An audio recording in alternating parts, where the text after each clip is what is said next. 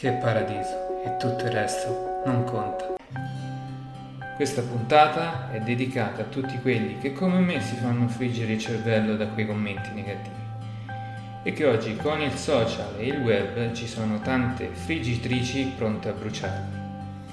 Così ho deciso di contattare chi con le parole ci sa fare, chi è pronto a darvi un consiglio imparziale e migliore di qualsiasi altro amico, perlomeno con me è stato così. Oggi a Che Paradiso abbiamo come ospite Padre Felice, autore di diversi libri, tra cui uno in stampa, Il trionfo di Maria in un mondo corrotto. Vi invito a seguire questa seconda stagione perché ci saranno anche altri ospiti. Ma facciamo una piccola premessa. Come vi sentite quando qualche vostro amico vi aiuta a superare un problema o vi fa un piacere? E questo è il mio pensiero che va verso i social e il loro utilizzo in modo costruttivo e non come molte volte capita.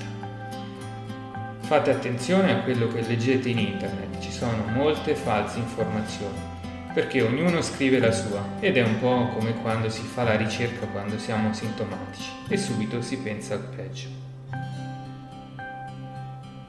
Credere in Dio o andare in chiesa non è di seconda classe, per così dire. Ci sono molti personaggi famosi che hanno trovato la loro forza nella religione, specialmente in quei momenti che ci si sente soli. Perché anche quelle star sono la prova come noi in quei momenti di sconforto. E così tra la lista troviamo Angelina Jolie, Matthew McConaughey, The Rock. Per non citare tra i giovani anche Justin Bieber. E leggendo le loro biografie scoprirete che anche loro hanno bisogno di quella speranza e serenità per superare i momenti difficili. Padre Felice è qui per spiegarci meglio come non farsi condizionare dalle mille tentazioni che circolano nei social e nel web. Perché anche io ci sono cascato e non è stato bello per niente e me ne sono rimaste le cicatrici. Come vi ho detto, Padre Felice è autore di diversi libri. Il trionfo di Maria in un mondo corrotto, che è in uscita, e Mamma è con te per la vita, la Mela editore. E se non basta potete seguire il podcast Liturgia della settimana del monastero San Vincenzo di Bassano Romano. E diamo il benvenuto a Padre Felice in Che Paradiso. Iniziamo subito con la prima domanda. Qual è la sua esperienza con i giovani e i social? Che consigli sente da dare? Sono un grande progresso per l'umanità.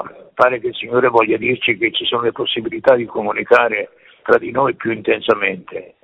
E questo potrebbe essere sicuramente un dono, però purtroppo è anche un pericolo, perché alcuni si sono impossessati in qualche modo di questi social, sono diventati i padroni, i signori, quelli che dettano non solo le cose belle che possono esserci utili, ma quello è quello scambio che potrebbe essere lo scambio di persone che si vogliono bene, persone che collaborano, ma anche ci sono delle forme subdole che nascondono delle insidie. Le insidie soprattutto per i meno, per i più sprovveduti, quelli che hanno esperienze meno marcate, quelli che invece hanno bisogno proprio invece di stimoli positivi. Quindi un dono purtroppo sta diventando un'insidia, un'insidia perché poi è martellante. Noi ci scambiamo due parole tra amici, ci diciamo un pensiero, invece questi hanno la forza di essere costanti, di essere continuamente a martellare una verità che tale non è, a far passare per vero ciò che vero non è, a oscurare magari invece quello che potrebbe essere utile per tanti, per recuperare come è possibile oggi avere quella libertà che è minata fortemente anche mediante questi social che invece dovrebbero essere momenti di comunione. Perché nei social c'è una sorta di antagonismo, un concorso a chi prende più likes e condivisioni. Io come esperienza nei social ho il sentimento che ci sia un forte senso di omologazione. Lei cosa ne pensa? Perché quando si è giovani si vorrebbe diventare popolari, ma invece la vita è un percorso in cui maturando capiamo dei nostri errori e se si ha l'appoggio di qualche guida spirituale quegli ostacoli sembrano meno duri da superare, perlomeno questa è la mia esperienza, che in quei momenti difficili delle parole ben dette possono migliorare la nostra vita, le faccio un'altra domanda. Quale suggerimento si sente da dare ai giovani se hanno problemi con i loro genitori o con i loro coetanei? Bisogna conquistare spazi di libertà.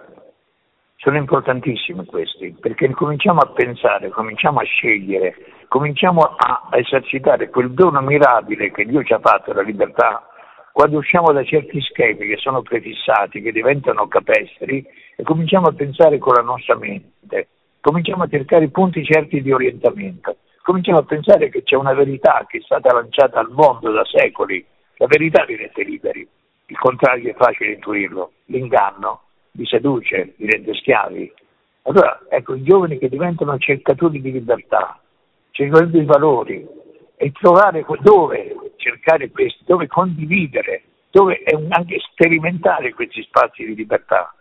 Io ho avuto la fortuna di girare il mondo, in pratica, sono stato anche in Cina, dove ho visto che questo anelito di libertà è, è dovunque è esercitata e cercata, anche dove pare che i sistemi, quelli culturali e politici, premano maggiormente. Da noi la, la famiglia non è pronta oggi, questa è l'impressione, a accogliere i figli e a guidarli verso la libertà, a guidarli verso la verità. La Chiesa, la Chiesa ha un messaggio, un messaggio che è fondamentale, che è stato, come dicevo prima, gridato al mondo. La verità ci rende liberi, la menzogna ci rende schiavi. Come cercarla questa? Sono valori che hanno indissolubilmente un riferimento a chi ha portato la verità nel mondo, a chi ha visto il nostro travaglio, ha visto l'errore sin dall'inizio. Qualcuno che ci ha ingannato ci ha detto che mangiare un frutto proibito era per noi fonte di santità, fonte di addirittura per essere come Dio. Continua questo inganno. C'è sempre qualcosa che ci invita a mangiare qualcosa, a prendere qualcosa, a sperimentare qualcosa che ci illude di libertà. E allora ecco il momento prezioso che noi possiamo vivere come persone, come persone credenti, come Chiesa, nelle diverse vocazioni, tu come laico, io come sacerdote, ed essere messaggeri, supplendo per quanto è possibile alle carenze che derivano da una famiglia spesso impreparata a dare questi accenni precisi di un percorso che porta alla serenità. Non parliamo di gioia, forse è troppo grande la parola, vivere serenamente, vivere la verità, che poi comporta anche i travagli, ma è un cammino che porta a qualcosa di prezioso, che è l'anelito di ognuno di noi, l'anelito di essere liberi, di essere capaci di amare. È la nostra unicità che in fondo ci rende liberi. Qual è il suo parere? Eh, sicuramente la globalizzazione ha aperto degli, degli spazi immensi, possiamo dire, però anche ha segnato dei percorsi obbligati.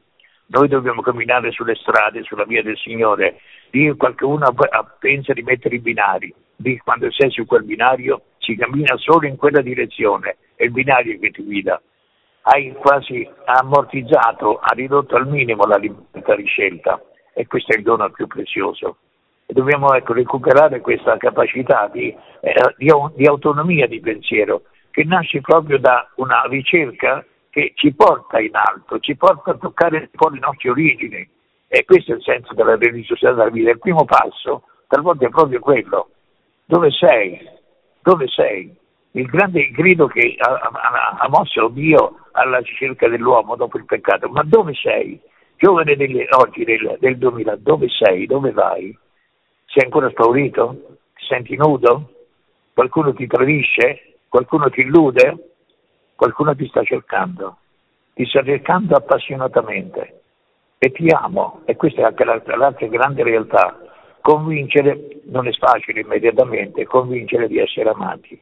Non siamo amati dagli uomini, siamo addirittura traditi dagli uomini, omologati, ma siamo invece amati. E amati significa condotti alla vera libertà, la libertà di, di, di amare, di amare nel modo giusto. Ci sentiamo amati e siamo capaci di amare, alla luce della bellezza della vita, nelle diverse vocazioni, ma diventa un vissuto che non è più ridotto ai livelli più bassi, o istintivi, ma è un livello che ci porta veramente a saporare la nostra similitudine a colui che ci ha messo al mondo, a colui che ci ha creato.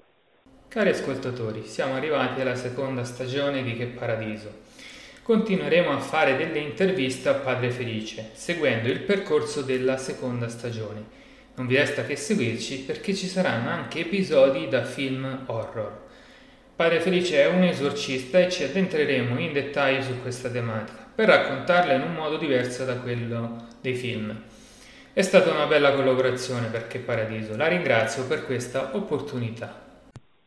Io ringrazio a voi, affido al Signore questa vostra preziosa attività e termino con un pensiero che non è mio, è, del, è suo, di Gesù. Io sono la luce del mondo, se tu mi segui avrai la luce della vita, perché non augurarcela intensamente? Che paradiso, e tutto il resto non conta.